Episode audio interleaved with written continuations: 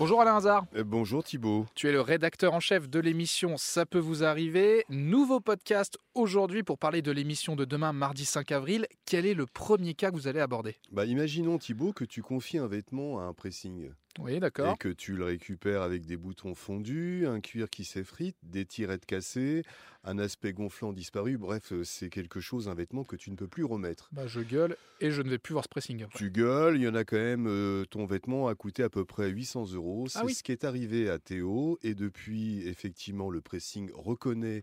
euh, le problème reconnaît qu'il y a eu dégradation sur le vêtement, mais tarde à indemniser. Donc on fera tout ce que l'on peut pour que Théo soit indemnisé très très très rapidement. Ça fait combien de temps là à peu près? Oh, ça fait plusieurs mois.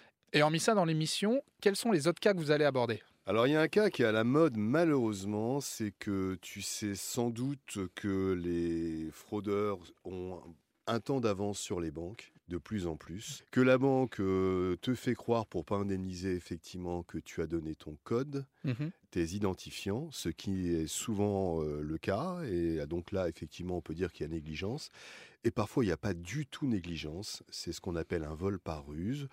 Euh, c'est ce qui est arrivé à notre auditeur euh, qui s'appelle Benoît, qui lui, euh, durant Noël, a reçu un coup de fil d'un conseiller. Il a vérifié le numéro, c'était le numéro du service opposition de la banque. On lui a simplement dit attention, il y a des virements un peu suspects sur votre compte. Euh, il a regardé, il n'a pas vu qu'il y avait des virements suspects, euh, donc euh, il a simplement vérifié effectivement que le numéro était bon du service opposition, il était bon. Ensuite, on lui a soutiré près de 10 500 euros. C'est énorme. Voilà, il n'a commis aucune négligence, il n'a jamais donné son code, et pourtant, effectivement, il a un trou de 10 000 euros. Et donc j'imagine que lui, il a dû prouver à la banque qu'il n'y avait pas eu de négligence de sa part. Alors, la banque, euh, oui, il l'a prouvé, euh, mais la banque doit, d'après la loi, prouver que notre auditeur a commis une négligence. Oui, ça va dans ce sens-là, ça ne- va pas dans l'autre sens. Elle ne le fait que de le dire, elle ne le prouve pas.